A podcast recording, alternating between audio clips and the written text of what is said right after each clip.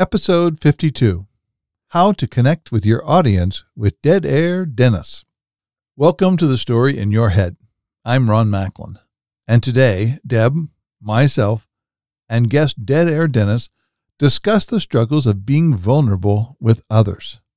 Dennis also describes his method for quickly connecting with his audience while on stage as a stand up comedian.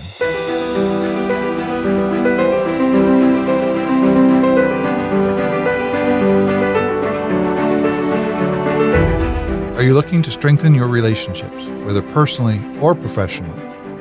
You want to learn how to build authentic connections faster, or perhaps you're looking to beat employee burnout through the power of connection. My name is Ron Macklin, founder of Macklin Connection. And in our workshops, we teach you the fundamentals of how to do exactly that and more.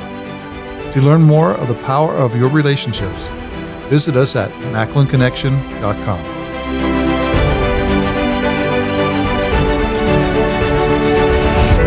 Welcome to the Story in Your Head podcast. I'm Ron Macklin, and today we have our guest, Dead Air Dead Dennis. Air Dennis. See the pause. I didn't know if the pause was where I was supposed to jump in and introduce myself. I'm sorry. it doesn't matter. You, you did jump in. Let's, Dennis, could you give us a short introduction, as in like a elevator speech, but only goes up like four floors? yeah, no, of course. I'm really good at talking in short periods because I talk very fast because talking is how I make my living.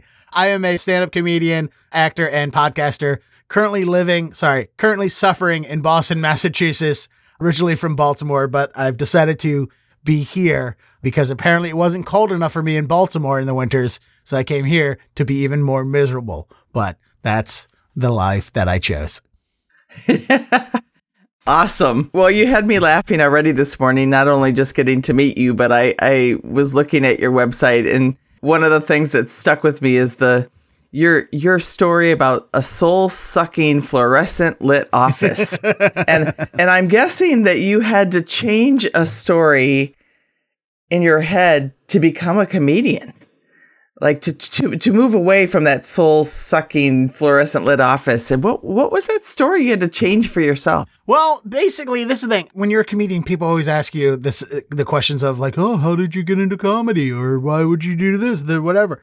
And of course, if you talk to other comedians, you'll meet a lot of them that say things like, "Oh, comedy helped me overcome my stage fright. I learned to be more outgoing and with with people because of doing stand up comedy." And then, of course, I have friends who are musicians who also say to me that they can't do what I do. They can't go on stage and just talk to people. And I'm like, you go on stage every night and you bare your soul. I'm up here talking about my penis and other people's penises. That's mostly what comedy is, is just talking about other people or your genitalia. That's really it.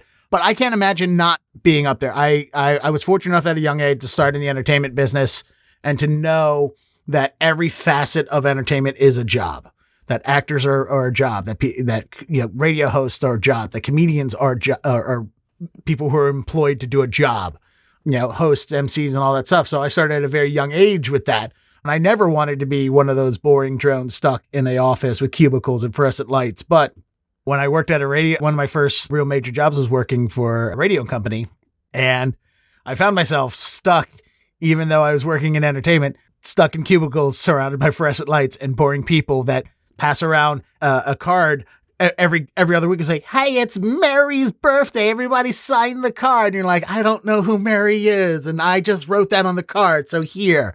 So I didn't want to get stuck in that lifestyle, even though I kind of fell into that lifestyle when I was working in radio. And while in radio, I realized that I was not going to be. I, I w- it wasn't going to give me the ability to be the creative that I wanted to be. So I I put all my efforts into going to stand up comedy, being a comedian, instead of continuing to trying to work in a medium that wasn't going to allow me to be unique and an individual and expressive because the industry itself is not becoming very cookie cutter and standard. They're becoming like they're the T radio is uh, radio stations are becoming TGI Fridays where it's like, hey, yeah, we're serving you things you like. We know you enjoy it. And it's the same everywhere you go, but there's zero individuality. There's zero individual personality. Everybody is just the same over and over. If it's not even to the exact same person in every different market. So I push all my efforts of creativity into stand up comedy. That way I can be beholden for myself and what I create and only myself. So thanks, Dennis. What is for you, like what is your distinction for how do you hold the word creativity and being creative? And then what is your stand for yourself around being creative? Well, creative creativity for me is about being yourself and being an individual, being the person that that you are and expressing that to other people. So with stand-up comedy, there's a lot of people who are funny and they say the things that hey, we're all kind of thinking that, hey, I've I, I know that scenario, but you don't remember them. You remember the people you relate to because they said something about themselves that you related to. Not here's a broad topic that we can all understand. You don't remember that person. You remember the person that says something like that says something that is true and only to them, but you also relate to. One of the biggest one of my biggest bits that people always come up to me afterwards and say like man i totally i get you on that. Like i totally understand. I have that same feeling. Is a very dumb bit about walking down the street and being worried that the person in front of you thinks that you are following them. It's it's it's, it's an insane point of view to think about that, that that you're it's a weird narcissism to be like I'm so important that this person thinks that I'm following them. Or it's a weird level of self deprecation where it's like, I just look like I follow people wherever they go uh, because I look like a monster. But the, you can truly relate to that when you have those insane feelings of, of insecurity, as opposed to the broad term of like, hey man, you ever be walking down the street and you think that guy's following you? Like that's that's a broad thing. Individually, there's a weird thing that clicks in our brain when when we hear that that insecurity being opened up about you're fearful of someone else's opinion of you in such a negative way. Yeah, that that's awesome. I mean, we talk a lot about being vulnerable. And and it strikes me that you're being vulnerable in a different way, in a way that pulls people in and that they can envision being in the same situation. We do that with vulnerable stories, but you you make it be something that we can laugh about that we can look at ourselves and kind of laugh about. Is, has that always been the way you've kind of looked at life? Uh, yeah, well, because I grew up r- repeating, you know, my, my, my foray, I grew up right after the, like right at the end of the 70s comedy boom. I was born in 81, grew up in late 80s, early 90s, and stand up comedy was still everywhere on TV. Like every time you turn on the TV, there was stand up comedy everywhere. And all of a sudden, right around the beginning of the 90s, it went away. You stopped seeing stand up comedy. You know, it was very difficult to find stand up. I, I grew up watching all these amazing greats and not so greats doing stand up comedy every night, and it affected me. And I re- would repeat the things that they would say to people. I grew up in the mid 90s repeating, like, I would, between classes, recite all of Denis Leary's No Cure for Cancer to my friends as we would walk to different classes in middle school.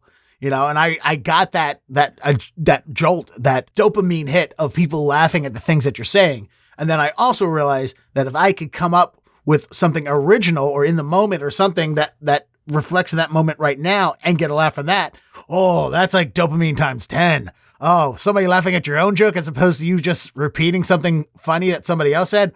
Oh, that is like heroin, which I'm from Baltimore, but I don't know what heroin actually feels like, but I'm assuming that's what heroin feels like is when you get to tell a joke of your own own creation. Everyone's like, ah, that's funny. Thanks. Well, a lot of our listeners may be asking questions like this, like being vulnerable is scary. And and how do I how do I get over that or how do I create a space where I can be vulnerable with somebody else, another human? And you do that in a way like in front of the world, not just in front of one person, but many people. So like h- how did you create a space so you could do that? And then what what like what stories would you share with our listeners? Well, the the way I got to that point is just having I have what Kevin Pollak calls the hey look at me gene. So there's at some point you have to like just you have to keep amping up the ante at some point. You know, you talk about one thing, you draw people in, right? And you keep talking about another subject and you draw them in and they're they're there. But now you got to keep a hold of them. So how do you keep a hold of them? Well, you got to keep a hold of them by telling them more and more interesting things. I can catch your attention with an observational piece of humor about the situation we're right in. But what am I going to do? Continue to keep noting funny things about stuff in the room? No. I'm going to tell you about me. You're going to tell me about you. We're going to tell each other about each other. And the way I'm going to keep you interested in telling, opening up about yourself is by opening up about me. The same thing with interviews, you know, because I host podcasts and I've always wanted to be an interview like radio, even, you know, even though I just trash talked radio, that was what I wanted in my life. Like I loved radio hosts. I loved listening to them talk to bands. I loved it, listening them interview movie stars and stuff like that. And it was to me the the best medium because you can do essentially whatever you want with it at the time. And then of course now in the 2000s you, you can't do anything. You, you, just, you have to do what the, the the grand evil corporate overlords tell you to do. But I watched so, so many interviews and what I realized is like the interviewer would say something about themselves that related to the thing they wanted their subject to talk about. Same thing in comedy. You have to, you know, or, if you, or just in conversation in general. If you want somebody to talk about a subject, well, talk about yourself. And if they relate and if they're a normal human and not a uh, weirdo, also open up to you. So, same thing in comedy. If I'm having a conversation at a party, like me standing on stage telling jokes is Dennis at a party with people around him. I'm telling you stories. I'm shucking and jiving. I'm trying to keep your attention. Well, I'm going to have to keep upping that ante of the things, of the subject matters I talk about. And of course, you want to get to know me. You want to have a connection with me, whether you're in an audience or whether you're sitting around a circle with cocktails in hands at, at somebody in someone's living room. You want to have that connection. You want to know more of who I am. So I'm going to tell you who I am because I want you to stick around and continue to listen to me and continue to tell me about you because I'm as fascinated about you as I am talking about my own self. Of course, your story about who you are is also just fodder for me to be even funnier and to have more, um, you know, you're telling me about your life. I'm going to send in there with a quip about something because I'm going to tag that thing that you're talking about with a punchline. I'm going to throw that in there and I'm going to just keep doing all of that. So I have to open up about myself if I want you to open about, about yourself. So I have material to make jokes about. So it just came from a natural point of knowing that I need to, you know, be open and personal. And we live in a day and age where you can listen to every comedian's most inner thoughts. We live in a world where you can listen to thousands of comedians' stories growing up because of podcasts. So there is no reason why anybody shouldn't understand what the intricate principles of becoming a comedian. You're listening to so many comedians and they will tell you that you need to talk about you. You need to talk about something that's personal to you. And it just takes time, just like every art, like every skill, every discipline, it takes time to learn to do those things. No one wrote a best selling novel the first time they put pen to paper. You know, James, you know how many how many stories James Patterson wrote and throwed away before he ever wrote his first novel? I don't, but I'm assuming it's a lot because they I mean, I don't think there's a number on that, but like, do you know how many stories Stephen King wrote and threw away because they were garbage before he just take one book. Do you know how many drafts one book from Stephen King has probably been through? A lot because nobody is a natural at anything in, in the creative arts. You know how many, you know how many artists have shitty stick figure drawing uh, paintings of themselves in their house with a giant sun that was hanging on their parents' refrigerator before 25 years later their painting sells for $5,000 in a gallery? Like, trust me, no kid came out of the womb, grabbed oil paints, and then painted a perfect self portrait. Like that, you know, it took them years of, of learning how to become an artist, musician, same thing. No one picked up a guitar and was just like, Eddie Vedder, all of a sudden, right here, very first time. No, it takes practice. Same thing with telling a joke. Learning to tell a joke, learning what a setup is, what a punchline is, what a tag is, learning about what subject matters are the ones that are most relatable to the people. All of that takes time.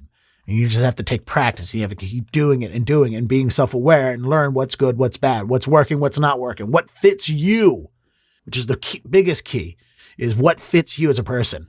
Yeah, I, Dennis, I can like wholly relate to because I I created a methodology for connecting to other people, and I've been practicing it for twenty years. Mm-hmm. Right. And then people go like, Oh, you're really good at that. And I go, Yeah, you should have seen me like 15 years ago. I was terrible at it. Right. And yeah. I pissed people off and offended them. And and people wouldn't talk to me more and people shut down relationships, but I never gave up. Yeah. I just kept trying and learning and say, oh, that didn't work. That didn't work. Well, wait, that didn't work there. Maybe it'll work over here. Nope, that should never work. and we should never try that again. And then we'll go, let's try it this way and this or way. the, that worked. Why did it work? How do I recreate that moment and stuff? And sometimes you'll, you'll just discover something is a once in a lo- lifetime occurrence and you try to recreate that occurrence and you just never will yeah, you go, well, oh, I got it figured out now. This is it. And then you go, well, that was it one time. That was perfect one time. And like, how do we choose our journey and just stay on it and keep working it, keep practicing it, keep going from there. And to notice that we are all afraid that there's a space inside of us to go, oh, that was terrible. I'm not good enough. It's not going to happen. And get up and go out and do it again. Or and here's the thing about stand-up comedy is out of all the things that I talked about, painting, music, film, acting, even interviewing, there's an art to interviewing. With all of those things, you can practice them over and over in private and get good at them and then display them to the world. Even with interviewing, you can edit an interview. you know, you can interview. you, I mean, think about it. Like we're, we're doing a podcast. We can edit this to make you sound good. If you don't, I know. I'm a podcast producer. I've done it to people who are terrible interviewers. I'm like, all right, we're gonna have to do a lot of work here.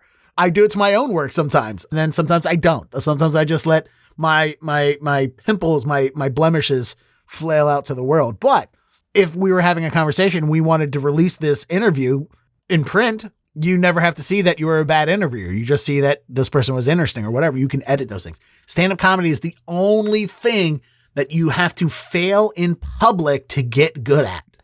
You can't develop comedy in a vacuum. You have to know what makes people laugh. You have to do all of that in front of the world, unlike everything else. Like as a musician, I can stay at home and play the guitar for 12 years and become a virtuoso. And the first time I go out in front of people and never tell anyone I play guitar. And then the first time play guitar and be like,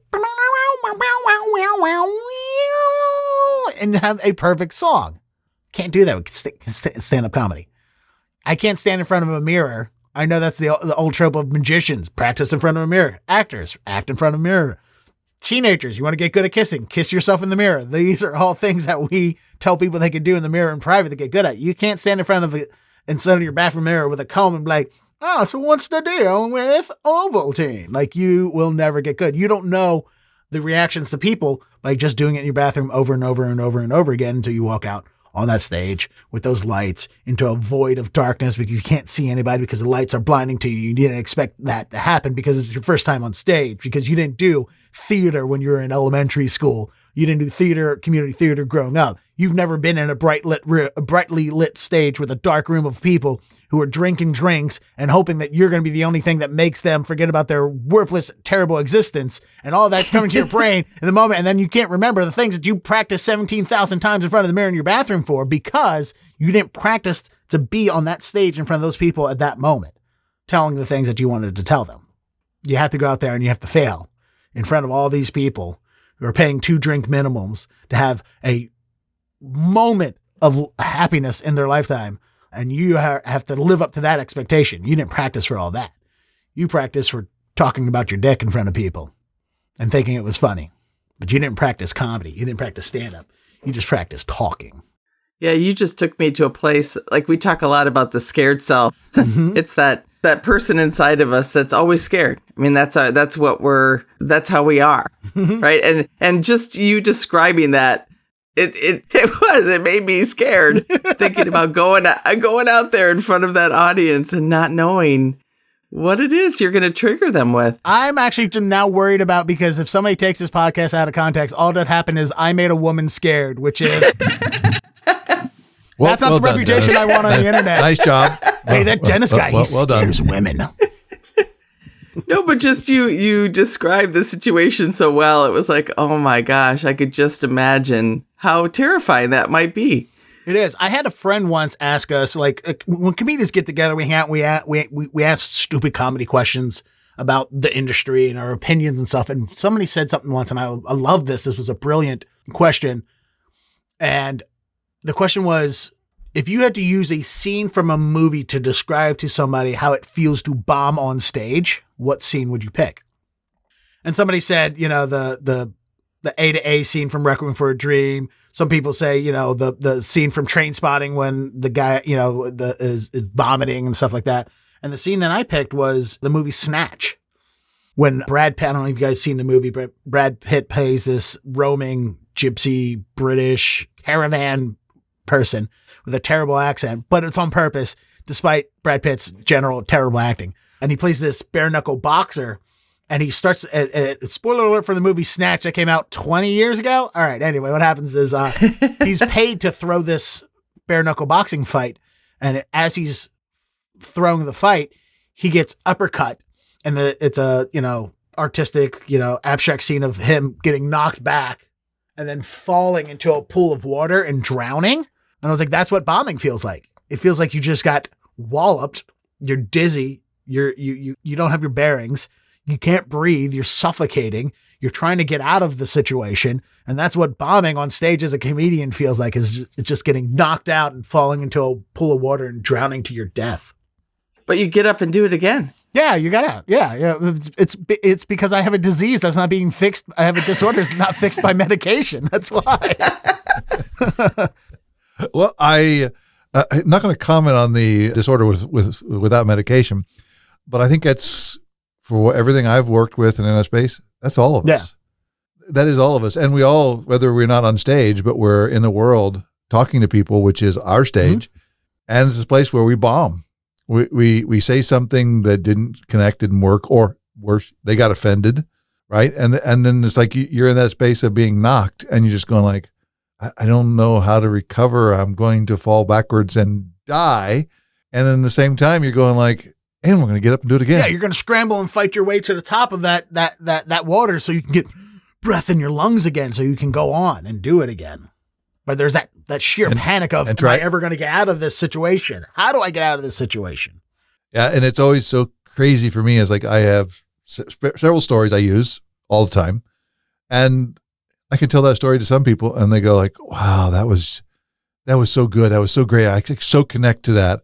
And I same story, and somebody else goes, "You offended me. I can't believe you did that. Why did you do that?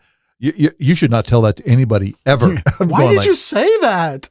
why, why did you say that? I go like, whoa, got it. And it just depends on who they are, what they're up to, right? And how do I connect with their stories? Yeah, and that's the other thing about comedy is that it is incredibly subjective.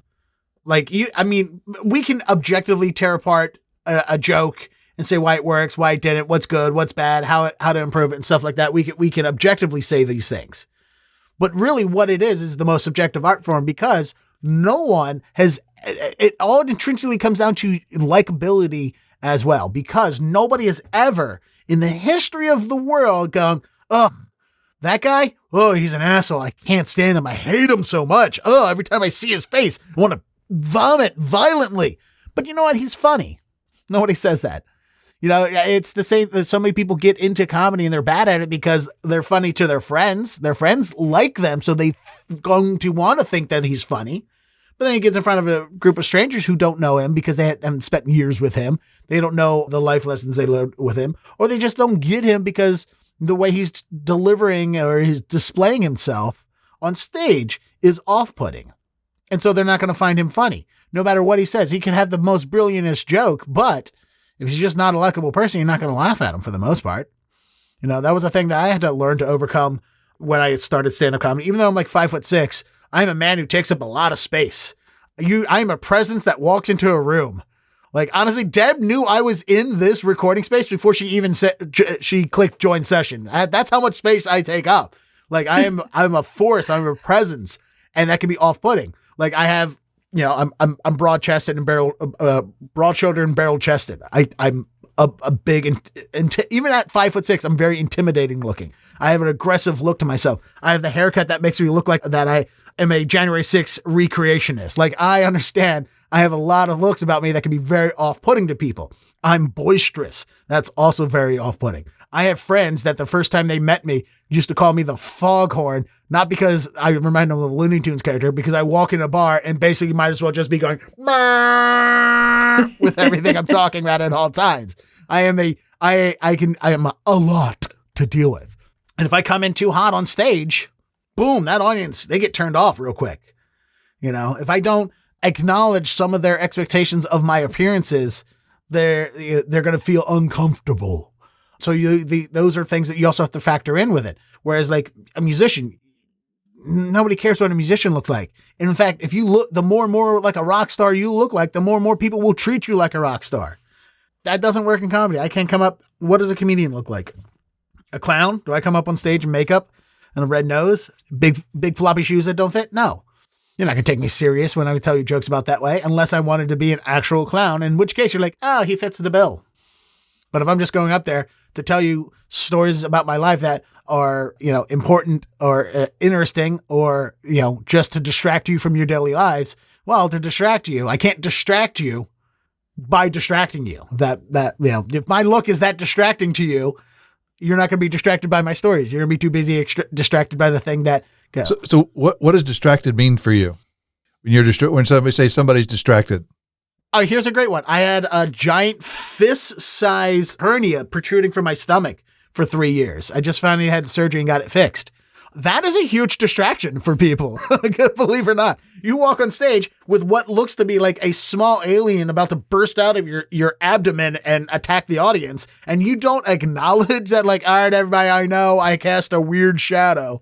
They're going to get you, they're going to be like, what is wrong with his stomach? What is he hiding under there? What's going to happen? Is he okay? They're not going to pay attention to your jokes if you don't acknowledge something like that. I had a big, dumb curl handlebar mustache for a while because I was growing it out for a Halloween costume and then shaved it two weeks before Halloween because I got tired fed up with it. But if I didn't acknowledge that I have this big, dumb, curly curl mustache on my face, people were just like, "What's what? What is what is this?"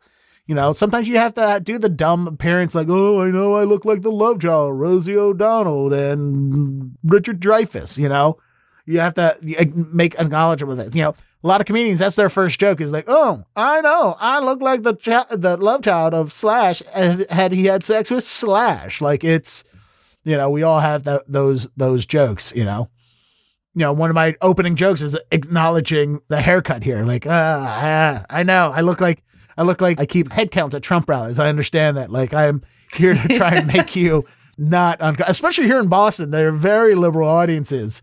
Um, by liberal, I mean scared whites, but that is, you have to acknowledge that when you're when you're a loud white cis male with a shaved head, you have to let everybody know that this is a genetic defect and not a political statement. So, because it's very worrisome for them if you don't. You know, as I as I listen to you, I think about you take the audience's temperature down just by sharing what's might be in their head yeah. out loud. Like they might be able to say, "Oh my gosh, what is what is that big hernia or what is that thing coming out of his stomach?" And you you actually take their story and bring it to life to a point where they're going, "Wow, I I, I didn't think he could actually read my mind, but he did." Yeah, well, we have to. We, I mean, you have to do that. Like everyone has prejudices. Whether we want to admit or not, we all have prejudices. We all have things in our head about.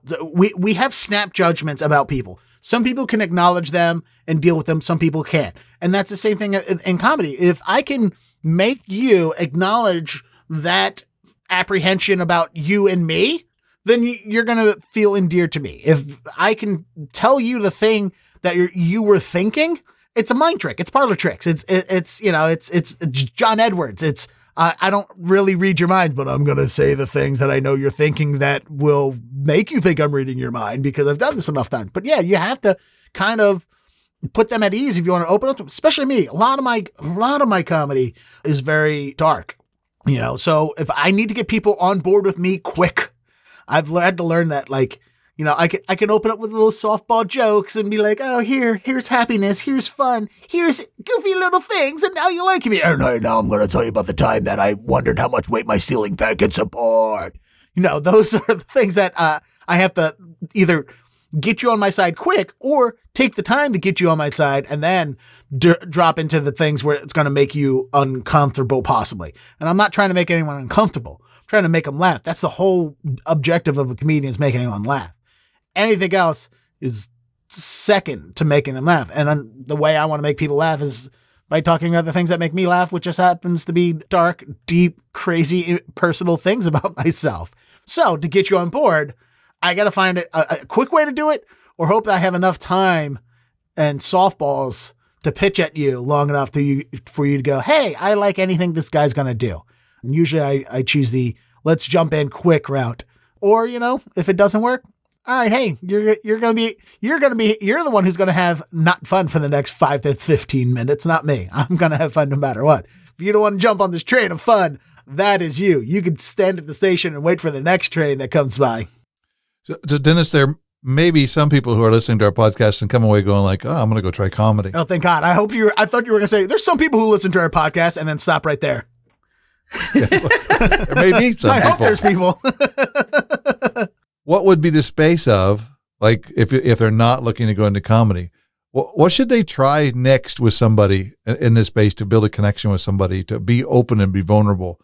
What space would you open for them? Well, if you're, I, I, the question is mostly uh, to how to, you know, if somebody who's listening here and wants to be stand up comedian, what to do? Well, you just have to do stand up comedy. Find an open mic, start going to it, start talking. And here's the thing: you're never going to be able to open up personally with people until you learn to be comfortable on stage, and that's the Malcolm Gladwell ten thousand hours kind of thing. You need to go on stage. You need to learn to be on stage. You need to learn to be present. You need to learn to be open. I'll tell you this: after the pandemic, I did throughout the pandemic, I did Zoom comedy shows and open mics seven nights a week, practically. You know, five to seven nights a week, multiple times a day, and I got very comfortable in this format, talking to a to a webcam and telling jokes and listening to my friends on a delayed internet reaction or listening to audiences laugh a second and a half after I said something because of internet delay and lag. But also, I mean, I worked in TV and radio, so I'm so used to sitting in a room by myself, staring at a camera and just talking. It wasn't that it wasn't a hard adaptation for me. What was hard was for me to get back to being comfortable on stage in front of people again. I get on Clubhouse, I can get on Zoom, I can do my thing all day, every day, with or without people unmuted and laughing and stuff. I, I've developed that. I've developed that skill over years of being in the entertainment industry, and I honed it throughout the pandemic. What I lost is going on stage and being loose and in the moment again. And it's taken me time to relearn how to get comfortable on stage and be able to tell my jokes without having to think about the jokes I'm telling about. You know, there's plenty of times where you're you're telling something and in my head I'm rewriting it because I know the situation I'm in. I know the audience that I'm talking to. And so I need to tweak certain things so that it'll work with this audience. Or I'm coming up with different edits. Or I'm in the moment and I'm like, oh God, there's a new joke right there coming up that I can say now. And uh, my brain's working and my mouth's going, which by the way, no one's surprised listening to me talk for 33 minutes and 56 seconds has not realized, oh, this guy's mouth moves without his brain even telling to at all. That's correct. That's you're very much astounded on that that that that assumption. But yes, I can just I can tell my you know it's uh, you have to get back to that place where you can be comfortable, be able to talk and think about two different things at the same time. You know, it's the it's the rubbing your belly and patting your head of of auditory audibles is thinking about something and talking about something think, That's th- great. different. I love that. So yeah, if you're going to start, you have to learn to get comfortable. Once you learn to get comfortable, that's when you can start learning about opening up. That I can't. I mean, I'm not a therapist. I can't tell people how to get to, to, to open up because there's people who are great on stage and they've never opened up about anything real or true in their entire life.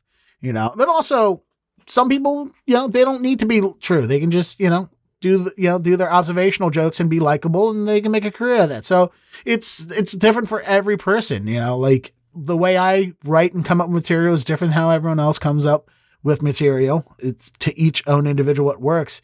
But the only way you're going to find what works for you is by going out there and doing it and trying different things. Like I used to write all my jokes on my phone. And a guy told me that your brain, he read the study about how your brain reacts differently to screens to paper.